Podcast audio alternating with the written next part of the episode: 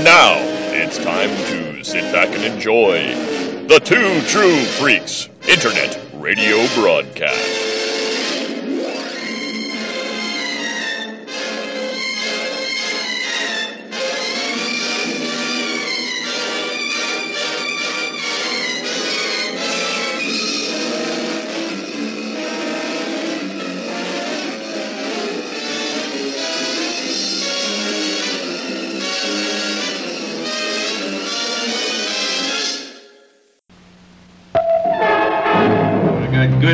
Bad news, girls. The good news is your dates are here. What's the bad news? They're dead.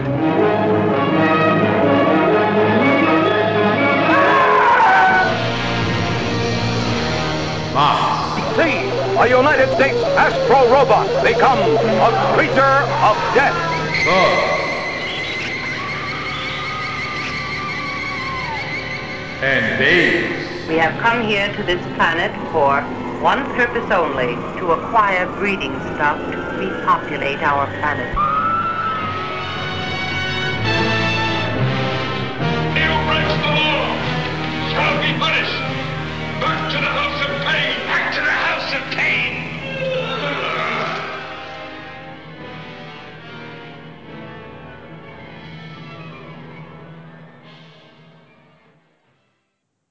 Hello, everyone.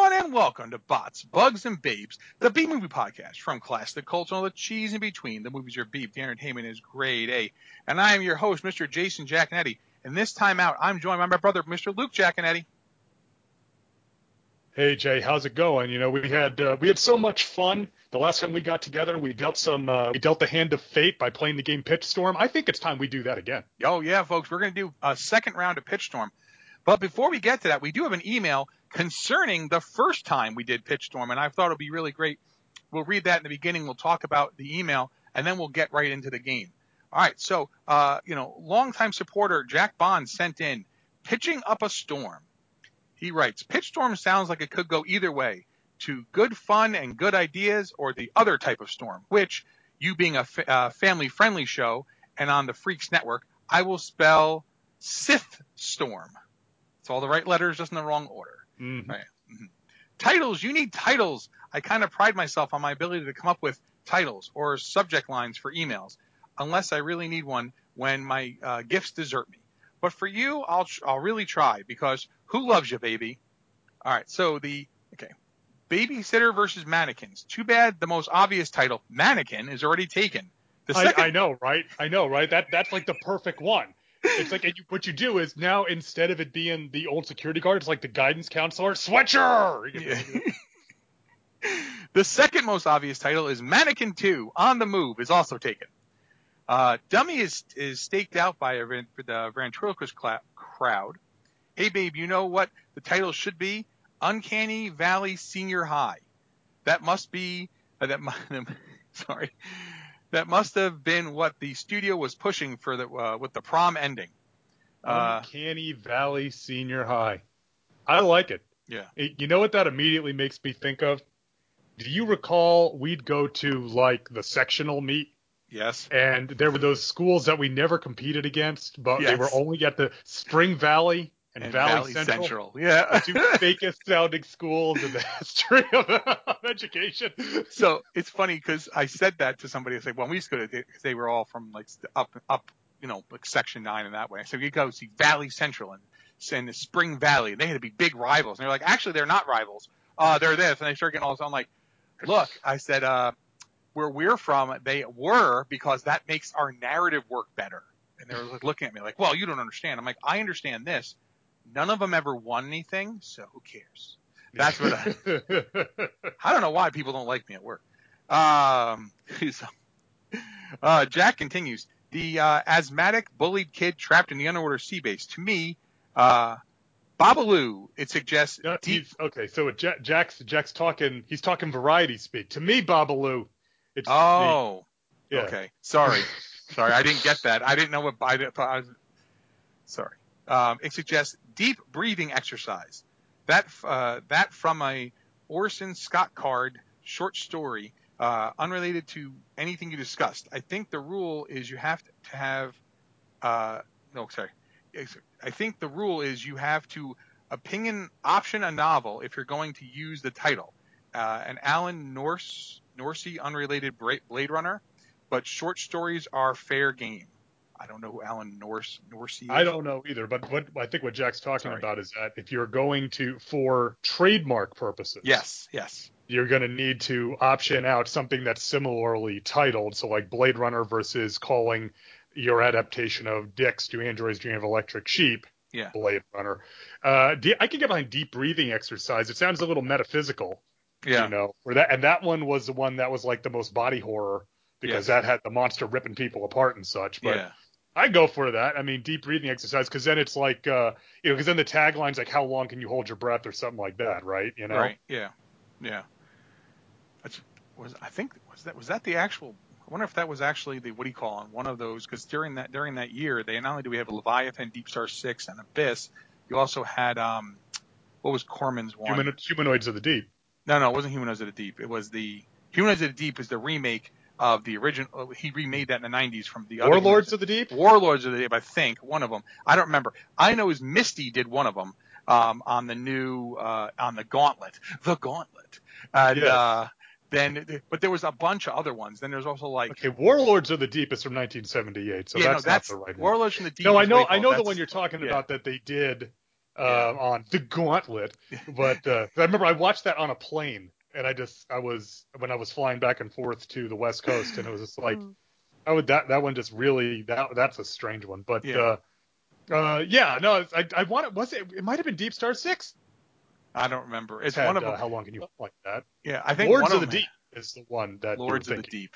That's yes. right. And there's that also is, an, and there's another one. Project Gorman with the with the marionettes underwater. Yep. And there's a, there's even another one that I forgot what that one's even called. Like, ter- it's not like Terror from Below or something like that, but it has like a title like that because I think it's Italian. Because yeah. you know, it, God forbid they didn't rip it off. Um, because because wait a minute, there's a cinematic trend. Yeah. We can rip that off at half the price. Yeah. So. Um, Yeah. As an aside, can I just say a different movie also featured on the Gauntlet is uh, is Killer Fish, and, oh. and one of which is a classic. Yes. One of my favorite riffs of the entire Netflix era is when the the title comes up and it says Killer Fish, and it's like that's just the placeholder title, right, guys? We're not going to actually call our movie that, right? So. It's funny. John LeMay talks about that in his uh, book Jaws on uh, Jaws Unmade. The, the, the it's all the Not, it's, it's all the what do you call it? It's all the um, the Jaws re, re uh, you know sequels, ripoffs, remakes. Like it was um, just an absolute. When he's talking about Killer Fish, and I'm thinking to myself, going, yeah, because uh, I was reading, I'm reading Jaws Unmade and all the different movies that were kind of quote unquote ripoffs. Well, Killer Fish is a ripoff of the ripoff. It's a ripoff of Piranha, which is considered right. to be a quote unquote ripoff of Jaws. Even though Piranha on its own kind of stands, I mean, I get it. It's about something in the water eating people, but Piranha and Jaws are not the same movie, clearly. Well, I mean, Piranha is kind of satirical. Yes. Whereas Kill, Killer Fish is so completely serious about itself, yes. despite all the evidence to the contrary. Yes. Right? Well, so. I mean, okay, it's it's no, it's no, um, what is it, um, Up from the Depths or whatever the oh, Gorman yes. movie where it was shot to be a comedy. Um, but he didn't want it to be a comedy, so he recut part of it and they redid the effects. But the, the the creature they made looks light years better than the creature they used, but it's still got like big googly eyes. I mean, not like uh, what is that creature, creature of the haunted, haunted sea? sea. Uh, yeah. But like, but, but it's like the movie's kind of like straightforward, and the end plays like a comedy, and you're like, wait, what? Like, is this supposed to be like this? But this is what happens when you kind of send it down to the Philippines to be made, and no one wants to make the movie, so. And your secretary wrote it because they said, hey, type these two things together. And she just kind of typed it together, but she's not a playwright or or, or an author or anything. She's like just on the secretarial staff, you know. So anyway, um, Jack continues. Third one here. Okay. An exorcist haunted by the ghost of his unborn twin. I really couldn't think of anything. I thought we might have to fall back on some technical church term. Wasn't exorcist obscure bef- before the book? Um, then uh, Baba Yaga. You uh, moved it to space. Okay. Um, okay. So instead of the uh, Baloo, uh, Babalu, and it's now Baba Yaga, which is, of course, Baba Yaga is a, a witch. It would be kind of yeah. thing, right? You know. Um, the Star-Crossed is a Ben Baba uh, Bova, excuse me, novel unrelated to the story. If negotiations f- uh, fail, or budget backs out um, a space. Oh my God. Um, primogeniture. Primogeniture. I'm not sure what that yeah. even means. Until I research something more obscure, really obscure. I'm not sure what that I, is. Yeah, I'm I'm okay. Either of those are good titles. The problem with primogeniture, and I'm doubt I don't know if I'm saying that right. I've I've, I've got all the confidence in the world because I'm the guest, and nobody's gonna say like you know, that guest said it wrong. Nobody's gonna say that, right? So, but uh, it's like the problem with that is like horror fans, we have trouble pronouncing things sometimes, right?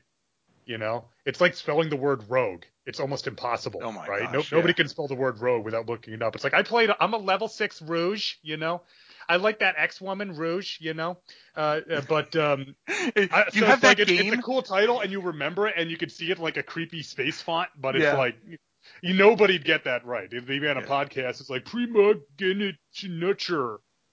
That, that like, was a good movie, man. You know? It's like it's like we. Hey, can you imagine Honeywell trying to say that over on the vault? I mean, I'm he, just saying. He can't say Bruce Campbell. So Bruce Campbell. Campbell. It's okay. Say, say cool, cool. Cool. Say whip. Whip. Whip. Say cool whip. Cool whip. Cool whip. oh. Oh, yeah. Yeah. I just, it's like, what do you call it? It's like, you have that game, Residential Evil. You know? Residential Evil. That, that Didn't they ask for a Game Boy Advice once at yeah. the. Yeah, but remember, that was Johnny's like, I don't know what game Residential Evil is. Yes, the new game, Residential Evil. And I'm like, you mean Resident Evil? Sure. I was Resident like, okay. Evil. Or, you know, it's like, you know, I go to buy, I go to Best Buy. I'm trying to find Orca. Guy looks it up. Is it Orca the Killer Whale? No, actually, it's the district attorney. All I'm seeing is Orca the Killer Whale. And no, that's the one. That's the one, dude. I'll, I'll take that one. Oh, God. All right, here we go. Uh, to the twin sisters obsessed with death, hunt Frankenstein. Six words for you. Baba, Babashkusha? Babushka. Babushka. That's how you spell Babushka. I thought it was Baba Ganoush, but it's not that. Um, that's the whole Baba Ganoush. Baba Ganoush. uh, the Spirit of the Beehive two. I'm not sure I understand it, but I can tell you three things about it. It's art. It's Spanish. And if you get Guillermo del Toro to do it, he's really hot right now. So I don't know what the Spirit of the Beehive it, one even is. So no, well, um, no, I, I think it's the Beehive two, like the Beehive Duo. Oh, it's kind of like kind of like you get one of those exploitation mm-hmm. titles, you know, like like instead of the Spirit, you do the Legend of the Beehive two. Oh, you know, they could be like the they're they're like the murder hornets of the monster scene, right? Yeah, they, okay. They show up and wreck up the place and then move on. I get it, because I clearly am not getting a lot of this. All right. Um, Jeez, Jack, you know, certain, I mean, Jack, you know, and I'm I'm giving Jack all the props in the world because Jack writes in Earth Destruction Directive yes. a lot, too. And here, he, always yeah, a treat to always. Get his email. He wrote a whole treatise on how Zegra transfigurated himself inside out in Gamera yeah. versus Zegra. So he's operating on a level that we're just, you know, we're, we're yeah. I'm holding my hand up to the mic. We're like down here and Jack's like up here sometimes. So. Oh, okay. So here we go. Jack, uh, his last word. Um, um, a group I'm on has a hash, excuse me, has a tag for posts that is that uh, that are Y A S I D, looking for yet another story I D. Uh, we post all uh, all we can remember about some story we read long ago or some movie we ca- came in the middle of, and everyone tries to find the title or some way to get more information on it. It strikes me that this could be used to troll that group. Or proactively plagiarize uh, uh, hang on, it's a lot of P's.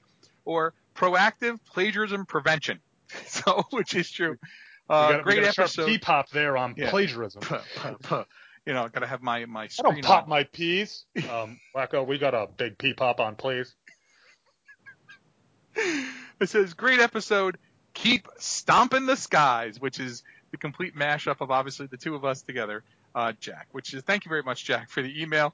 Um, obviously, I have a hard time not giggling through most emails, as that's just the way I am. Uh, but uh, you know, when we start getting into our, not you know, when things start getting a little silly sometimes, or like there's definitely words I didn't necessarily know uh, in there, uh, you know. So, but thank you very much for uh, you know, sending it in. Uh, we both appreciate the feedback. We always do. I know, Dad. Um, you know, again, Dad's not here, but Dad always appreciates when people write in, and Jack is a, a great contributor. Uh, you know, when he writes stuff in, always insightful, always um, adds to the show. Um, unlike my emails to your show, which don't always add to the show. They're just like, hey, you, you no, want well, information? Hey, you, add, you add to the show because you make us all go to Amazon and go yeah. pick up whatever it is that you found. That it's like, holy crap. Actually, Jeez, I gotta. I, I won't say it now, but I have to send you another thing because there's a, a certain set that's now going to become uh, limited or maybe possibly out of print before it even gets released in mm. three weeks. That I'm uh-huh. like, are you? I mean, well, I, I, I I think I know the set you're talking about, and I yeah. pre-ordered that when it first went up. So for, did I for that yes. very reason because yes. you well, know, but because uh, well, because because we don't want to have a re- repeat of. What was it, Gappa, where I didn't pre-order Gappa, and then I wound up paying, like, you know, I mean, I got it for a good price, thank goodness, but the price on Gappa has, like, quadrupled, and, like, I'm like, are you kidding me? Well, you know, it, and it's the thing, it, because it, and, and it's funny, because it actually affects, I think, both our shows. These, we're in such a era now, because you, you can tell we're in this era, because more and more and more people are screaming that physical media is dead, and that you're a fool to get physical media, and so what you get is you get these... these fan-centric or mm. these boutique or even outfits like Mill Creek who are not really boutique. They're, I had somebody – I saw somebody on Twitter was complaining that Mill Creek didn't do a great job on the subtitles for Battle in Outer Space. And they're like, well, th- this should put this should put to, to bed the notion that they're a fan-friendly boutique label. It's like they're Mill Creek. Dude, yeah. that I mean, set cost you like nine bucks shipped. Yeah, yeah. that's like, right. It was, it was nine. It was under nine dollars shipped. The worst part is they put out T V series, full T V series, not just season one for twenty-nine dollars, full T V series, eight bucks, ten bucks. The big ones, the real big ones that are like twenty-five discs, all right, twenty bucks. Like you're not even paying a dollar a disc sometimes for complete series. I mean, if they ever got around to putting out Dallas, and I do not like Dallas, and for anyone, Luke knows why this is funny because my wife's been literally watching Dallas, and I'm like, I know how it's going to end, man. I'll tell you right now, Cliff Barnes, that mm, I can't say those words on this show. He yep. should have got his comeuppance the whole time, but no, he's got to be the one. Sorry, spoiler, the thing's been over for if you know it's, thirty years. If it's years. any consolation, I'm pretty sure in the in the sequel to Dallas, he's out of the picture because he is, it was, but, there, yeah. but he never should have won. He should have always lost. But at some point, people were like, we want Cliff to win. Cliff is the like, he's the oh, he's the he's he's as underhanded as J R, but he's a big screw up, and he should keep getting screwed up. And I said at one point I was hoping for the blonde who he was with Aspen to come back and just like totally screw him over. And I'm like, that would be perfect. Just be like, and mic drop. And that wasn't even a thing back then, but it'd been yeah. so funny. And microphones generally were like on cords. Cords, yeah. What, what I find hysterically funny is that literally in the middle of one season, they can tell where they shot a whole bunch of it and then they came back to shoot more. Like Sue Ellen's hair would go from like long to like a perm and short. And I'm like, isn't this the next day? And Kelly's like, yep. I go, wasn't she in jail overnight? Yep. I said, do they do a lot of perms in jail? She's like, well, nope. Now, in the interest of fairness, we were not in Texas in the eighties, and they could have done that. Yeah, Yes, yes, it yeah. could have. The best is when it's the same day, and literally yeah. she's driving. She's like, I'm leaving, and she leaves the house, and the episode ends, and then she gets there beginning of the next episode and a completely different haircut. I'm like, man, she stopped off. That's what I'm saying. All right. You get that. You used to get that on Days of Our Lives, too. We'd be watching, and it's like yes. they'd, shoot, they'd shoot for one week, and then they'd shoot the next week. It's the same scene. It's like, but wait, wasn't he wearing something else? Wasn't no. he played by a different fella? Yeah, you know? Here, here's the worst part is there'll be one person, then they'll turn and the other way, and it'll be a different actress playing the same role. You're like, yeah. okay. It'd, Look, be like poor, it'd be like poor Tom Tyler in the sequels to The Mummy's Hand, right? Dude, well, the worst is in, in all the all the sequels to The Mummy, right? They use Boris Karloff scenes in some of it. They yeah, use Tom exactly. Tyler in some of it. And it's like, you know, I mean, Lon Chaney's like, all right, pad out whatever you want, man. I got the suit on. I'm shooting today, and then that's it. You know, he's just sitting there pulling on a fifth of gin or whatever he was drinking, and he's lit. So, you know.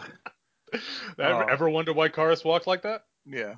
Well, anyway. All right, here we go. So we are going to play Pitch Storm again. So um, the cards from last time have been removed. I made sure I separated. I, I segregated them, although we don't want you know get any wrong ideas. They were separated from the pack. I moved them out, um, and I now will only take new cards. So we'll have no repeated stories, no repeated plots, no or characters, plots, or notes. So this will be the same thing.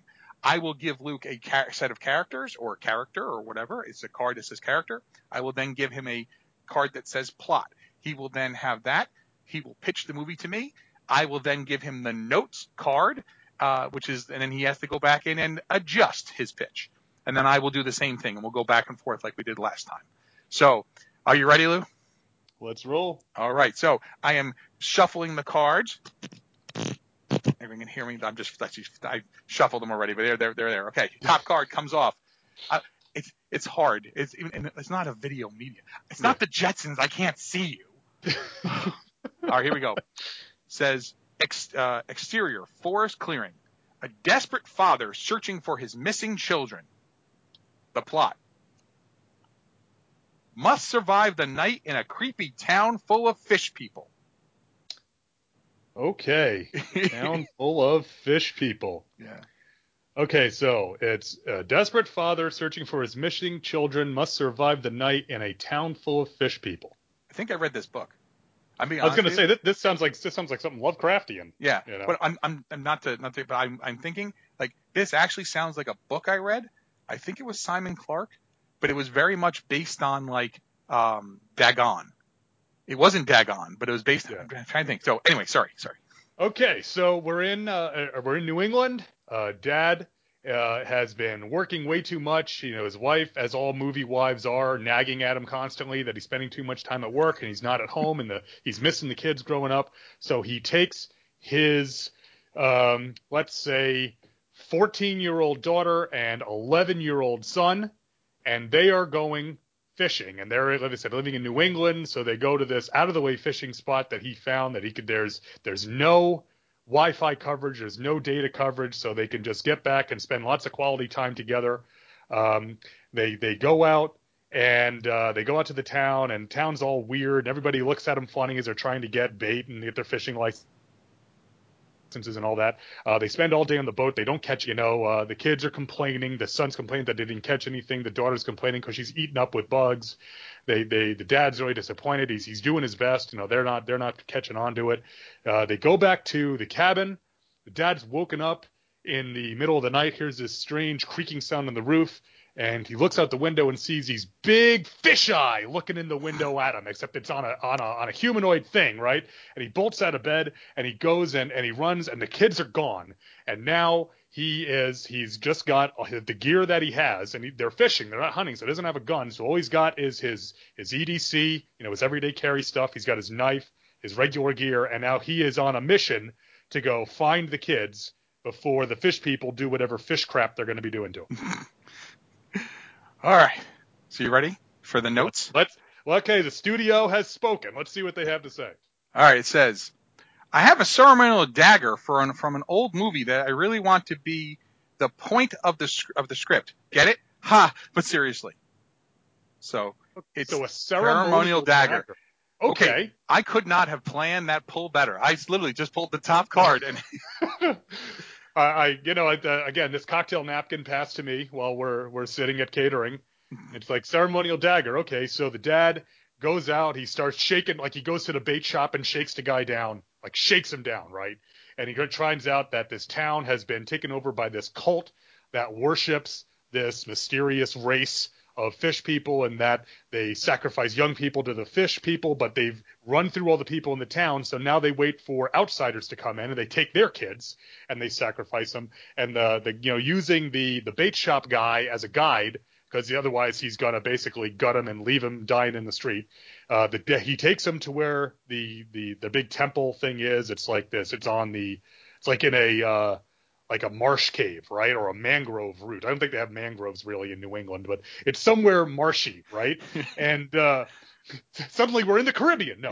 Uh, and they're, and it's all, so it's all this marshy shit, right? And so marshy stuff, pardon me. And they're going to the, um, and, and so now they're, they're going to sacrifice the daughter. They got her, you know, tastefully all jawed up on the uh, on the altar. And the dad, you know, uh, tackles the, the head priest guy who's wearing like a big fish head, and he grabs a ceremonial dagger. And these fish guys that have been mostly res- resilient to his, you know, pocket knife, his regular E D C knife, he stabs them with this jewel-encrusted knife, and they start, you know, flopping out, and they just burst out into like oily goo. So he starts hacking his way out with the kids, and that's how they get out, is with this ceremonial dagger. And so they, they, they manage to survive. They get out. They get back to their car. They start heading home. And, um, you know, uh, they they they go and they, they try to tell people about it. And nobody believes them. They get back home and nobody wants to listen to it. And we see something maybe there's a, a symbol that these fish people worship. And we see that that is maybe the, the, the mayor of the town they live in is also wearing this symbol or something on his neck, and nobody can see it. And so that's why they're killing the story, because this fish cult has spread beyond this small town. They're slowly moving inland and taking over more and more territory. Cool. This, again, is very Lovecraftian. Um, you'd have to probably option a Lovecraft story for this. Uh, you know, kind of thing. Um, uh, I, the title, I would totally rip off that Megadeth song and call it Hook and Mouth. Yeah. I mean, it's it's very Shadows over Inmouth, you know, kind of yes. thing. It's very yeah. much, or Dagon um, kind of thing. And I'm trying to think. And I don't the, mean the southern version of Dagon, who's Dagon. Not Dagon. Dagon. Dagon, will you get out of here? Jesus Christ, man. All I'm saying is ask the questions. That's all I'm saying. Yeah. I'm trying to think of the book that it was. I'm trying, and it, I, I, it wasn't Simon Clark. I'm trying to remember who who wrote it, and, and it wasn't it wasn't um, Richard LeMay uh, as well. It'll come to me, and I'll, I'll come up with it another time. But it's just I can't think of it now. Um, I got it downstairs in my you know in all the books. It's not it's not a book I read recently. I read it a while ago, but it sounds a lot like that, where they really st- they they they capture one of them and they steal the girl. So that could be the book you optioned, you know, kind of thing. But yeah. it, this all works. Um, all right, so and then the, and then the fans of the book would go on the internet and complain how you changed it. Yes, because that's okay though. um, hey, didn't we learn anything from uh, Eric Bischoff? Controversy creates cash. Yeah. So okay. The place you don't want to be is in the middle. That's right. Yeah, don't be in the middle. One way or the other. All right, so I'm going to pick my card. Okay, here we go. Character card. Uh, farmhouse. A single mother haunted by the death of her husband. Okay. And the plot, fights to save their brainwashed family from a deadly cult. Oh, my God.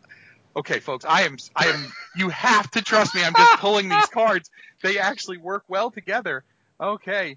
Um, okay, so single mother haunted by the death of her husband, fights to save her brainwashed family from a death cult. Okay, so this is pretty easy. So you have these uh, – Again, and we won't set it in New England. We'll go out to the Midwest now, kind of thing. So we're on a farm, right, kind of thing. So we are just going stereotypes and broad, you know, kind of thing. Um, so they're kind of simple, folks. So um, she has, uh, so she's um, obviously she's a mother. So she had, they have a, they just have a baby, kind of thing, and they're back on the farm, and they don't, you know, they don't live in the big city, whatever. So they've gone into the city to have the baby, and um, you know, kind of things. So they go in and. While they're in there, they're kind of uneasy about that because they, you know, they they work that they're pe- they're people who work the earth, you know, kind of thing. Like they're um, on their farm, you know, their, their farmhouse and whatever. But they they're like a very simple life. They don't have internet. They don't really, you know, they don't really. They have a telephone, but it, you know, they don't really want to call. They're kind of just living this simple life. They go into the city, and everything seems kind of scary and a little off and stuff. And so she has the baby, um, and while they're there, you know, there's. Uh, this person comes and sees her in the room, like what happened. And literally, when you're in the hospital, lots of people come to see you who you don't even care about, and you tell them to leave. Sorry, uh, no, kind of. True. Yeah, I. Do you, do you understand how many people I told I didn't ask you to come here? Go away. And they're like, "But we need to talk to you about this." I'm like, "No, you don't," because uh, I didn't ask for it. Um, anyway. So um, one of the people who come to see her, because you know there's nurses coming in, and they're like, you know, the, the lactation nurse comes in to make sure the baby latches well, and then the mother's okay. Then she's so excited because she's been wanting to have a baby. Um, and one of the people who come in to see her um, under the guise of being um, not necessarily a nun, but someone who may be related to the church somehow. And these people are very into, you know, their their church, whatever it might be, whether they may be Protestant or Catholic or whatever kind of thing, Christian of Christian of some sort, right? Let's think. And she's talking about the baby and how, you know, um, they want the baby brought up, you know, uh, you know, to, in the eyes of the father. It's all the religious kind of stuff that you can kind of just die in there. And she's like, oh, yeah, I agree. All right. She's like, well, would you mind if I came out to the farm to see you when you guys go home? Oh, no, no, I would love that. You know, she feels very connected with her. So they go back home. And now the, and then and then so the woman comes to, you know, pay them a visit. You know, it's very cordial. Oh, how's the baby doing? Oh, he's getting stronger all the time. You know, all that kind of thing. It looks great. And she's like, well, I'm going to come back, and I, I'll come back next week. And she comes back the following week, but this time there's a, there's a guy with her. And so the husband's out working in the field, and he sees them pulling in, doesn't think anything of it because, oh, okay, you know. And and then so the guy's and he's now this guy's a little more seeming off compared to the woman at first, and he's talking about, well, you know, we need to make sure that, you know, you're your son is raised in the, the light of the Lord, or, or you know, whatever kind of thing. And, and, and, and but it's clearly not Catholicism anymore, um, or even kind of Christianity. It's kind of like getting weird, um, kind of thing. And someone's calling this house. I cannot believe who's calling. Let's see. It's Dad. Okay, folks. So we'll be back right after this. Hey, Dad. I'm, I'm recording a podcast with Luke. How's it going? I'll call you back, okay? All right, bye. I might leave that all in. I just yeah. leave that all in. Okay, folks, sorry, we're back, and you didn't go anywhere because you heard the whole conversation with Dad. Anyway, so because I mean, when you call that time, and I go, huh, we have a call. It's first time for the show. So, yeah, which is incredible because we're not a call-in show. So anyway, folks, so there's a peek behind the scenes. This is how things work. Dad does, wouldn't call me if I was recording at his house, but Luke sometimes does call in. Anyway. So where were we? Okay, yeah. So the husband out in the field. So the wife's a little uneasy, but she's like, "Well, no, we have to go. I have to get things ready," and, and they agree to leave, right? So the husband comes back, and goes, "Oh, well, how was whatever? Wow, there was a man with her. What do you mean a man with her? Well, he was." And she's like, "He's like, oh, you're just you're just nervous. It's you know, it's it's your postpartum. It's whatever kind, whatever you want to tie into it. The whole kind of you know, the ideas of part of being you know after having the baby, uh, and the so now what happens is um you know." They, they come back again the next week, and the same guy and the woman, and this time the husband meets him and goes, "Look, you really upset my wife last time. I really don't want you coming back here again." And they're like, "Well, but you don't understand." No, no, you don't understand. You're not welcome here anymore.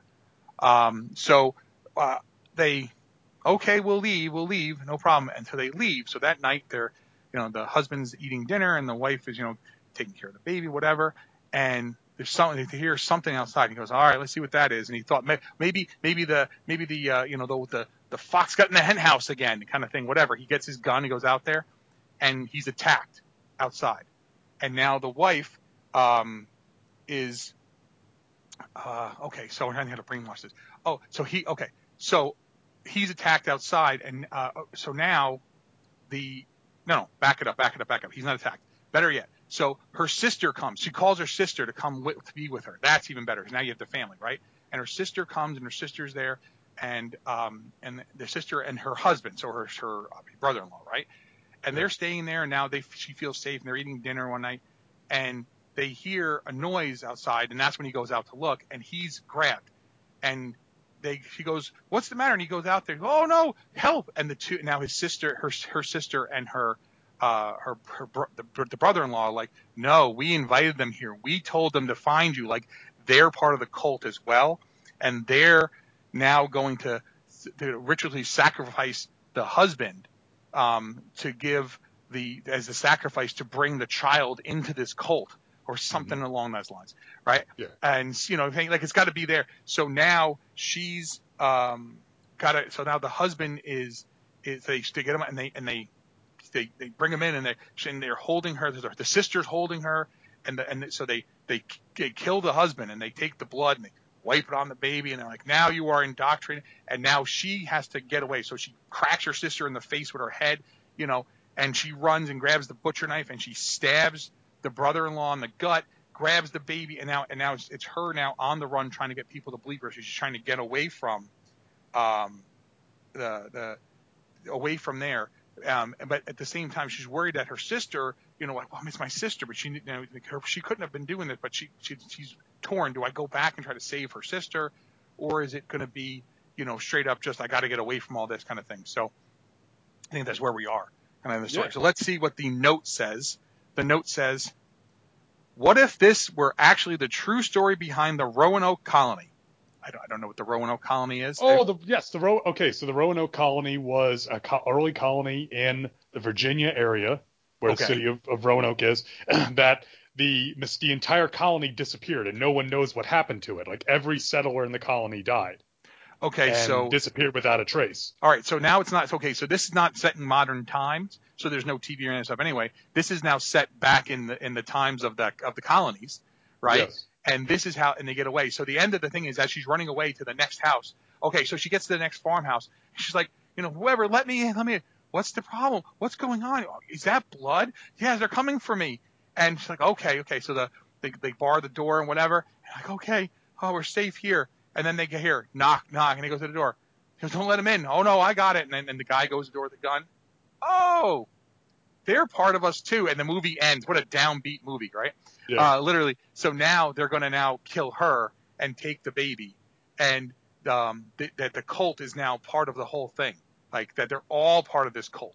And so, and then it's all about sacrifices and stuff like that. So, um, I mean, that keeps it very unsupernatural because the ending could have gone very supernatural where literally like, you know, like what is it? The devil rides out kind of thing. It's the spawn of Satan, you know, kind of thing yeah. like that. So, um, I don't have a name. Um, I don't have a name for the movie. I mean, the Roanoke Colony. I mean, did it actually have a different name besides? I mean, you could just call it Roanoke. It did. It did have another name. I yeah. I want to say. I don't remember because yeah. I I want to say if I'm remembering my story, is that all that was found of that was there was one word like carved into a tree and no one.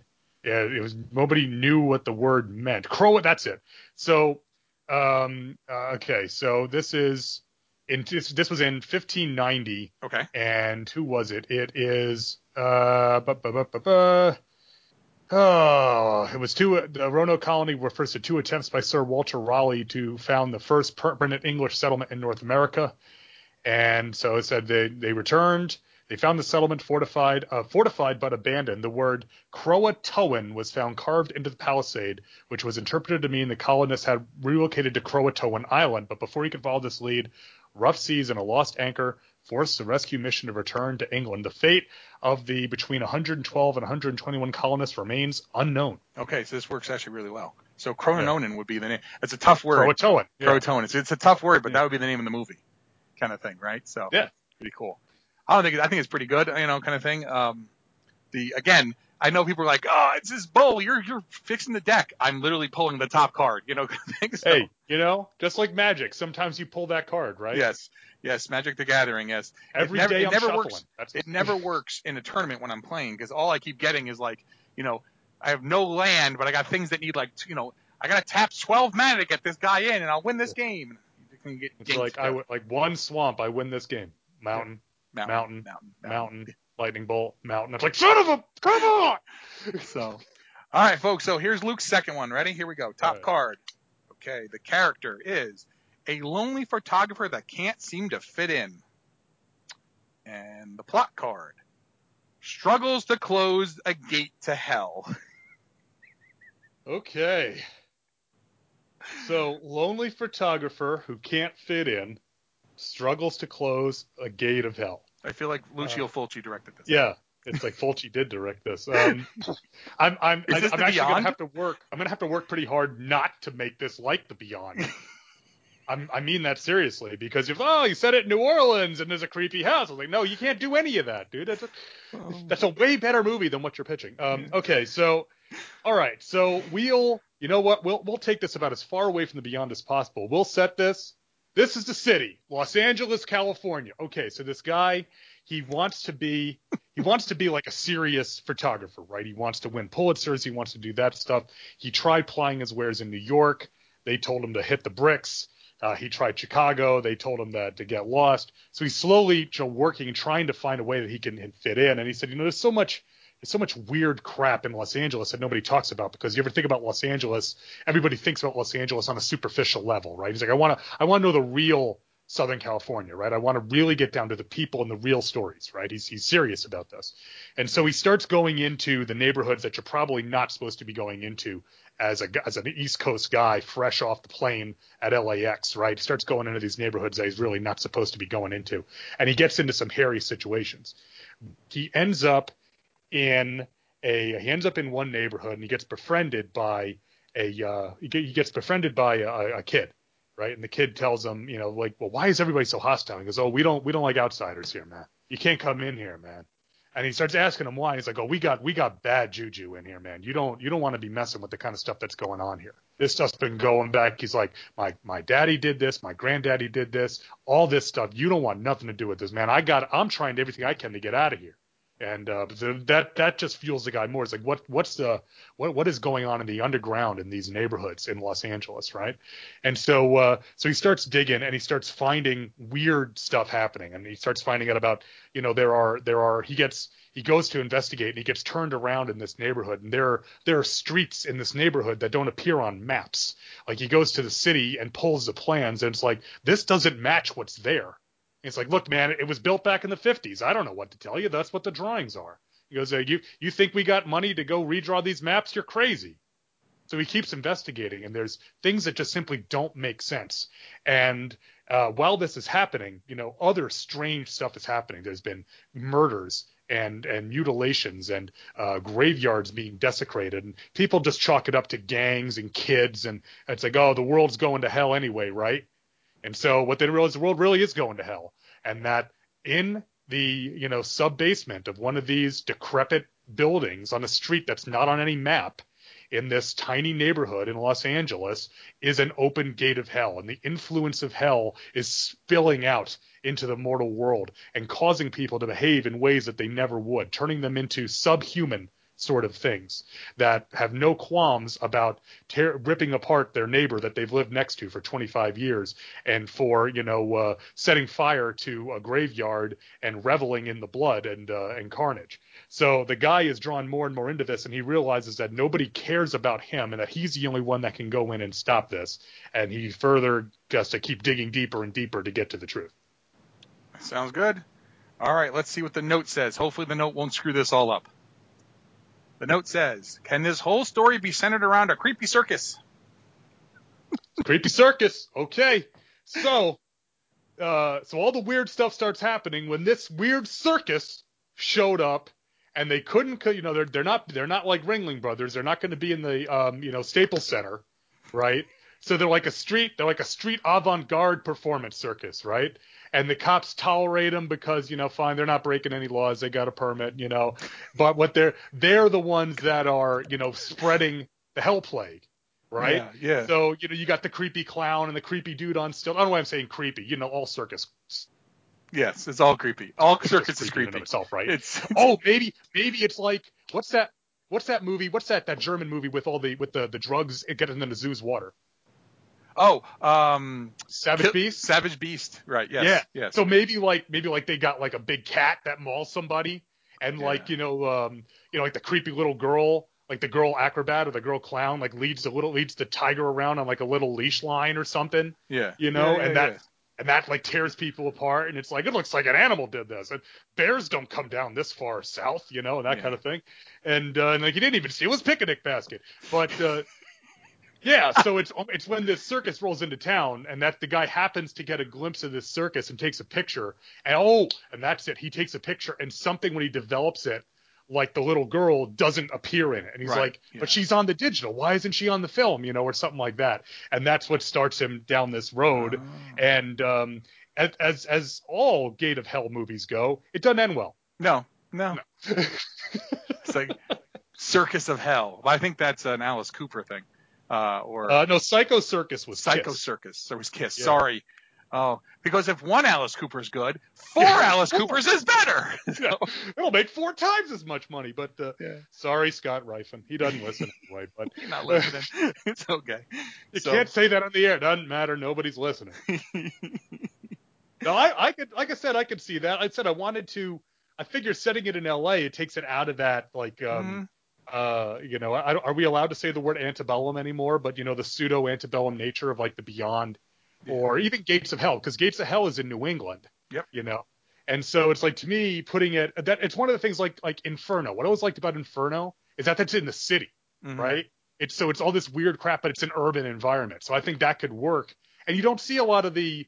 Um, you know, ignore, again, only Los Angeles, you, you don't think of uh, of that type of stuff because it's not a city with a, a necessarily a well regarded supernatural tradition. Right. Uh, compared to a lot of other places, like even here, you know, on, on the East Coast, you could say Charleston, South Carolina. You could say, you know, uh, parts of, of like south, like southern Florida with the, the you know the influence from Haiti, but you're not not necessarily Los Angeles. And you think of other things in Los Angeles, other creepy, weird stuff, but mm-hmm. not necessarily that. So I, I think that'd be a good mashup. Well, isn't that that's why Tales from the Hood works so well as a movie compared to some of the other Tales from the Crypt movies that are kind of like, eh, you know, because Tales from the Hood is showing you, uh, you know, stories that you don't normally get because you don't think of those kind of stories that way. It's not just about, I mean, I know the, what the wraparound stories that they're, what they're all gangbangers, right? Or something like that. Well, they, they're yeah, they're dead. The ones that they, yeah. So the wraparound story is they're the three guys that, sh- that kill the guy in the last segment. Yes. So we, we, we, we see them in shadow. We don't see them all the way until uh, I think it's Clarence, it's Clarence Williams. Yes. Is, uh, does, is, uh, reveals them. Yeah. Yeah. But I'm saying it, but I think that's why that movie works so well, because it's showing like an urban, like, uh, inner city kind of thing that, you know, you think about that, you think of movies like Juice and Boys in the Hood and, uh, you know, Uh, Don't Be a Menace to Society and things like that, like those kind of things, like the Spike Lee movies and the, those kind of movies, like John Singleton kind of thing. Like, and that movie allows you to kind of see the horror that you normally wouldn't get there, um, right. you know, kind of thing. And I think that's what, I mean, it, you know, that's what I think sets that movie apart. Some people don't like it because they just didn't like, you know, maybe whatever the stories might be. But to me, that always stands, stands itself apart of being like, well, okay, this is showing me a lot of different stuff. Yeah. The, the, to me, that movie always makes me think. Do you remember the group, the Gravediggers? Mm-hmm. Mm-hmm. It always made me think of Gravediggers, and I think they're actually on. I think they may be on, the soundtrack. on the soundtrack. Yeah. But it's the idea that I remember reading an article. It's saying is that you know horror imagery has been used for heavy metal and rock and roll for years. Yeah. We were like, talking about Alice Cooper and Kiss, right? Yeah, I mean, Alice yeah. Cooper invented that. Yeah. You know, um, but they said, well, why couldn't we apply that to hip hop? You know, yeah. and and if you listen to their first album, it's called Six Feet Deep, is is a great album. If you're if you're into that at all, I recommend it. But the image, the horror imagery pervades, you know, that in that entire uh, that entire Diary of a Madman was the single off of it, mm-hmm. and is is brilliant from that standpoint. And the thing also about Los Angeles is that Los Angeles is kind of like New York, in that there are yeah there are different neighborhoods with different ethnicities that mm-hmm. tend to be there. Uh, I don't know if Los Angeles is like New York, where the neighborhoods have gone through so many cycles yeah. that you know you had a neighborhood that. At one point, it might have been a Jewish neighborhood, and then it became an African-American neighborhood. Then it became an Asian-American neighborhood. Now it's become like a Central European-American neighborhood, and everything's all mixed up. You know, like my my wife has a family that live out in Canarsie in Brooklyn, and, you know, her, her aunt's been living for, you know, her pretty much her whole well, – actually, she's been living there her whole life. So she's seen the neighborhood go through all these different changes. Right. But I'm saying is that in L A, you get these things that there are neighborhoods that – are primarily black or primarily Hispanic or primarily Asian American, and you know, and they and they mix and you know mix up all together too. So that lends it to that as well, that it, it tells stories that are not necessarily have been told before. Right, right. And I think that's part of one of the, the things about that is that when you look at uh, you know trying to tell a different story, is sometimes you have to kind of go away from the you know the the standard places you would find it and push it a little bit, you know yeah uh, we talk about that all the time, like you know like well the, like like when Dad and I uh, covered uh, Friday the thirteenth, he talks about like well you know this is like these kids are stupid. I'm like, yes, Dad, because this establishes that kids are stupid. Like this is this is the movie that establishes that. This is the that starts it. Like you know kids do these dumb things. Why? Because they're going to smoke pot and have sex and do whatever, like, but that's a joke now. And he's like, yeah, but but I'm like, Dad, it's forty years ago. That was, you know, that's, you know how Dad is. I'm like, but this yeah. forty years ago, think about it. He goes, well, okay, well, there were no movies like that. I'm like, right. This was the beginning of it. It's not like you're saying to me, hey, this is part, you know, seven. And they're going to be like, of course they are acting like in part seven. In fact, you want them to act like that in part seven. Right. You're like, yeah. she's like, come get me, you big hunk of a man, you know, kind of thing. You're like, he's going to wrap around a tree. That's what I want to see, you know, kind of yeah. thing. This so, is why I bought it. Yeah. I didn't pay for the bat chasing option on the car, and, and now, now I need it. it. Oh, my gosh. All right. Yeah, I say that to my wife sometimes, and she just kind of looks at me, and yep. it's like, yeah, I got nothing. I got nothing. Yeah, well, she, she also hates Misty. So uh... I met, I was talking I was talking to a friend of mine on Twitter, and she, she broke out. She said, those morons at M S T three K. I said, that's a little harsh, don't you think? And she's like, well, to be fair, I don't like M S T three K, so maybe I was too harsh. I'm like, okay, well, at least you can recognize your own biases. Right, yeah. So, all right, folks, so here comes my last movie. So I got to do my, my second movie, the fourth of the day. Here we go. Um, and this marathon of uh, Pitch Storm movies. Here we go. Uh, here we go. Okay. Uh A band, okay, a group of amateur paranormal investigators. Uh-oh. This is not good. I, I just hope this isn't like, have to go on a sea quest, you know, kind of thing. Nope, here we go. Accidentally summon a demon with their Ouija board. Okay, good. someone's messing with my deck. That's what I, I, I shuffled this thing. You heard me shuffle it before we started recording. Okay. So again, okay. So there's a group of uh, paranormal investigators, and they are um, uh, maybe they've gone and started debunking things. They're kind of like that, sh- you know, those shows that are very popular on T V where they promise you to show you something scary, and they just show you a bunch of fat white guys running around the house, and they're always sweating. Almost happen. They're almost always sweating. I mean, it always looks like one man's lactating beyond belief. You're like, oh no, he's the lactating man. No, he's just fat. Uh, you know, kind of thing. Maybe he shouldn't no, have had shouldn't have ate all six pieces of chicken tonight, but he did. Um, so he's just he's always greasy. Um, so they are. Uh, I'm assuming. I'm sorry. I'm assuming because yeah. they're amateur paranormal yeah, yeah, yeah. ghost hunters. They're on YouTube. Yes. Yes. Where they're yes, streaming yes. this. Yes. They're or, or they're, because it's a movie. Maybe it's You and Me Tube or something. Or, you know. Or FaceTube. FaceTube. Or U Space. You know, or something like that. Uh, you're on U Space, aren't you? You're on the face tubes. Um, so careful, we're in the tubes a, back here. It's all just a series of tubes. I mean, that's all the internet is. Careful, we're in the tubes back here. What are you doing? Keep on the road, buddy. Keep on the road. All the Misty references that don't happen when Dad's here. Um, so, all right. So they're uh, they're going through things, and they actually say, "Well, we're going to, you know, uh, you know, they they they see this other video which says, well, we did they uh, you know, kind of like Paranormal Activity." But, you know, not quite as boring, uh, where nothing happens. And they kind of show a Ouija board. And, oh, and this and it's like this demon is spawned. And they're like, oh, my God. And they show the video, and then the video goes to black. And it was uploaded automatically because once the recording ends, they, the, the video automatically uploads. Um, I, I stole that right from uh, um, Unfriended, which I don't think anyone saw but me and Haley, uh, kind of thing, or Unfriended too. Uh, so, uh, you know, kind of thing. So it automatically uploads, but so that these people, they supposedly they're all dead, and they find their bodies all burned, um, or massacred. Just go massacred. We don't have to go burned. Massacred in this house. Uh, but the video uploads, and it's got like, you know, forty million, you know, views in the first couple of days. And, uh, the thing is the, the, the, there's a lot of pressure from the police to take it down, but there's, um, you know, the, what do you call, Uh, the company's like, no, no, it's fake. It's fake. It's just, you know, because they're making too much money off of the, the advertising and the hits they're getting. So this crew is like, hey, we can prove, we can prove this is fake. So we'll re, you know, do this and we'll video it, whatever. And they're like, well, you know, we should do this at an abandoned church because that somehow makes it better. So they go and they set up and they got, you know, they got their four G and whatever. And they're, and all right, they got it set up and they start doing the, the ceremony and nothing happens. And they go, man, I told you it was fake. See, we proved to you, ladies and gentlemen, it's fake. This is totally fake. And, you know, so they're all like, oh, we showed you because they're, you know, just being dumb kids. And so the one kid's like, wait, we didn't finish it. And he, like, reads the last, you know, like, Klaatu, Barata, Niktu, you know, kind of thing. And boom, the demon appears. And they're like, what? And now the demon's going to try to tear them apart in the church. But since he's in the church, it's, it's like, it's hurting him. So he's growing angrier and angrier and angrier and just starts tearing the living heck out of them, right? And so as we as we get to it, so we, and so we, you watch them being massacred. And then we do is the end of the movie, you pull out, and you're watching on a screen. It's someone else watching it going, that looks fake. I bet we can fix this. And it's just an endless yeah. cycle of people saying, that can't be real. We'll prove them wrong. I think that's pretty I've, good. I mean, I, I've, even, I've even got a title. Okay. Hashtag, hashtag, uh, hashtag Ouija board challenge. Right. Oh, perfect. Okay. Yeah. So let's Easy see what the for me to say. Let's see what the note is. Let's make sure the note doesn't screw this entire yeah, thing up. It doesn't screw like, this up. Can all this be done with dolls or something? Like, here we go. One of them had to be like this. Uh-oh. Werewolves have been done before. What about if we add a were shark? At least it wasn't a were bear. A were shark. Okay. So the demon is a shark werewolf hybrid thing. I don't. It well, the okay, no. I, how about this? How about the, the demon?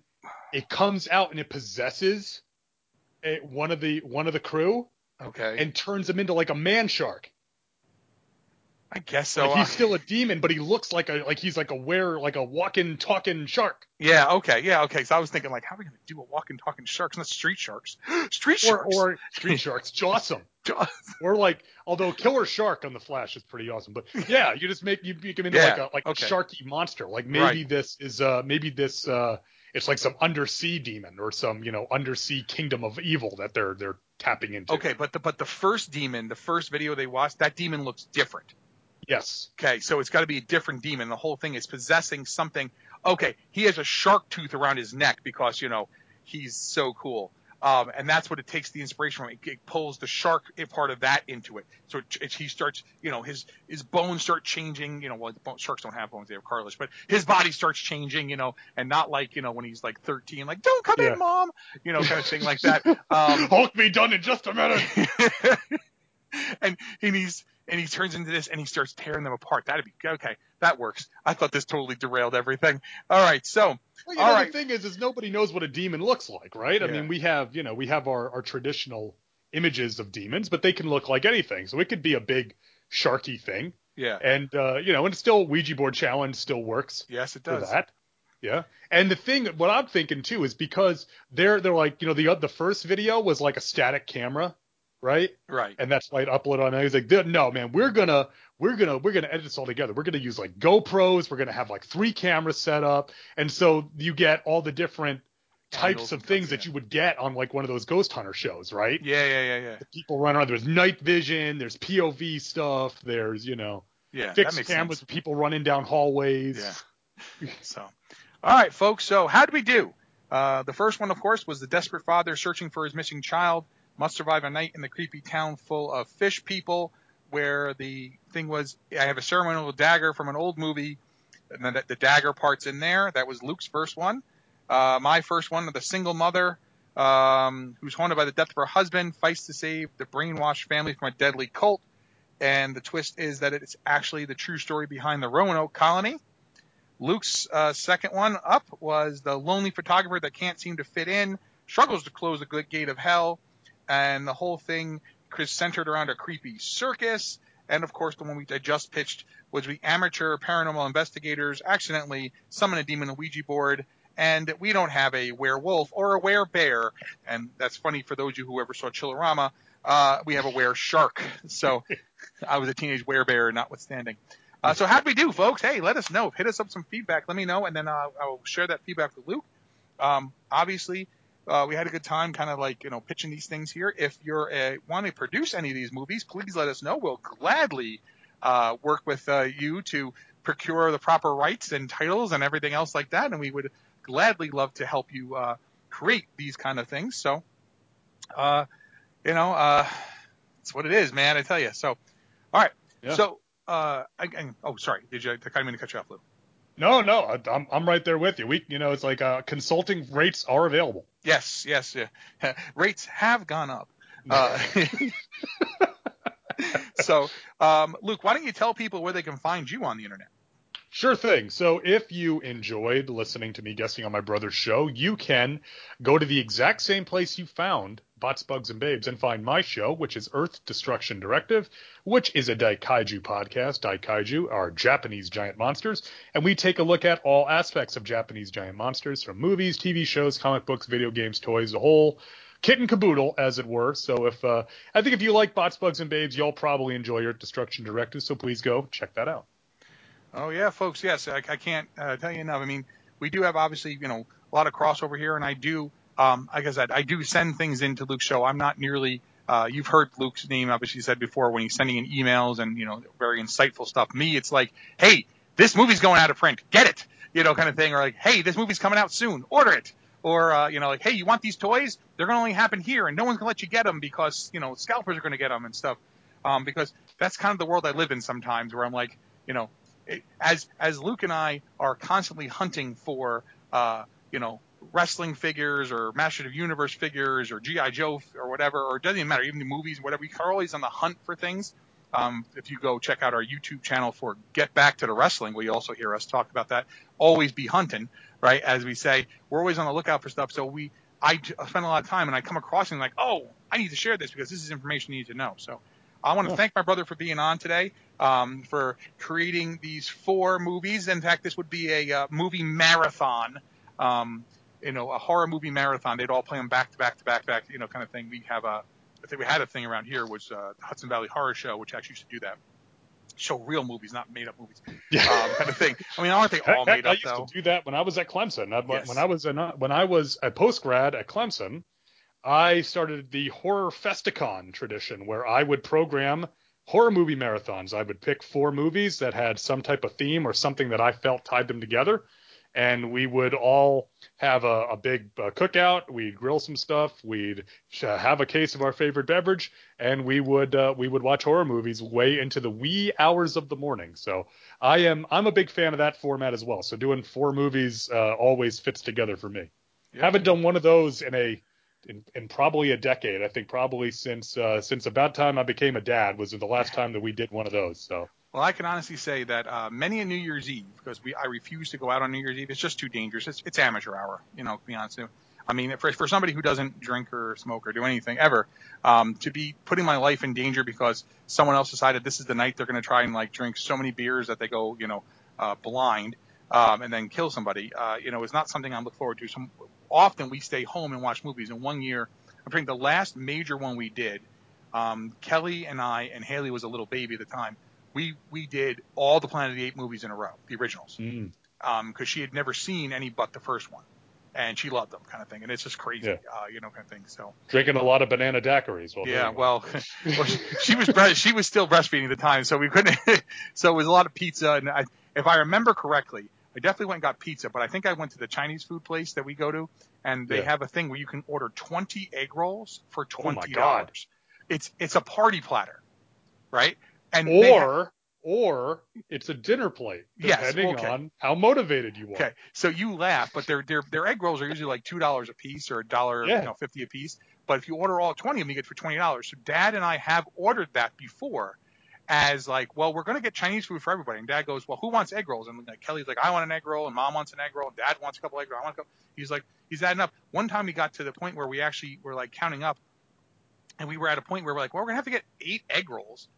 Or, you know, he's like, that's going to be like sixty. He goes, I'm just going to order twenty. My mom's like, you're not going to order twenty. He goes, yeah, I'm just going to call him and tell him twenty. And they tell you, you know, you have to give us ten extra minutes, you know, because they are very quick what they're doing. And I'm like, look, yeah. dude, it's okay, man. Just make the egg rolls. I have ordered that several times for parties. Like, people are like, wow, you got egg rolls? I'm like, yeah. And I would cut them into smaller pieces so they're more bite-sized for parties. Or yeah. if it's just, you know, Steve coming down, I just order the twenty egg rolls. Make beer yeah. brats, and he has been here for a few of those those movie fests to tie this back around, like Segway School, um, where we actually he would come down and we would watch not always movies, a lot of wrestling and things like that. But we would spend right. he would come down for New Year's, get down here in the morning, we'd spend the whole day eating pizza and whatever, and just you know hanging out, watching movies, doing whatever, and spend the whole night doing that. Um, so, but anyway, so folks.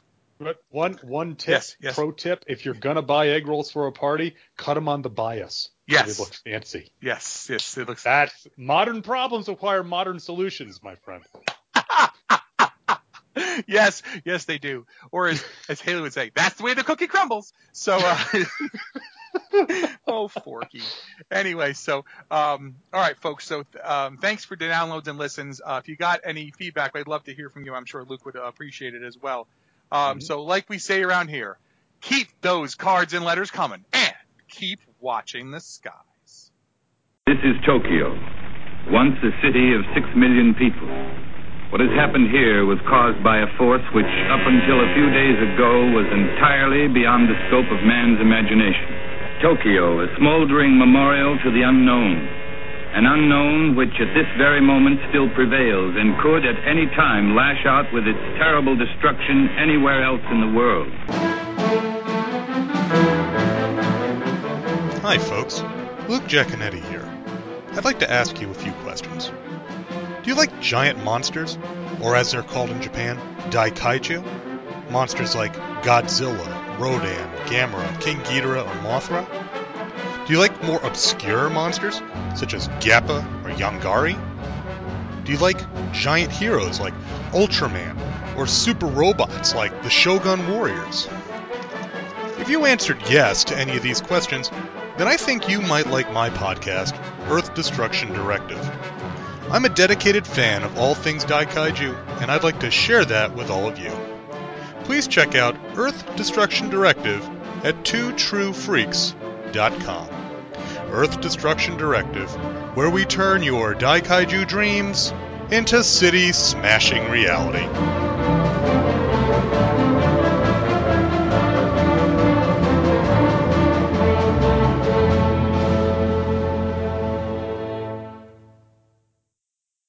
This has been an episode of Bots, Bugs, and Babes, the B-Movie Podcast.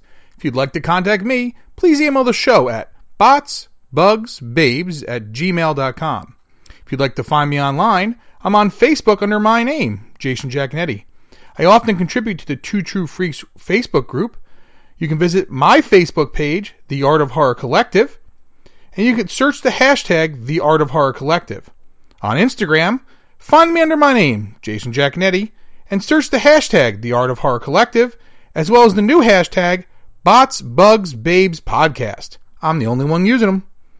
I'm also on Twitter at Jason Giaconetti, and you can visit my webpage at w w w dot the art of horror collective dot wordpress dot com.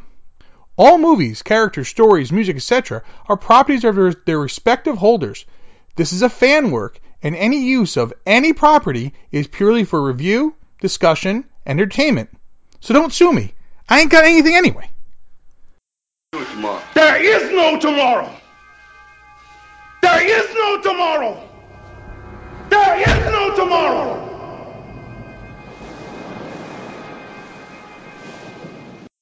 Will you stop?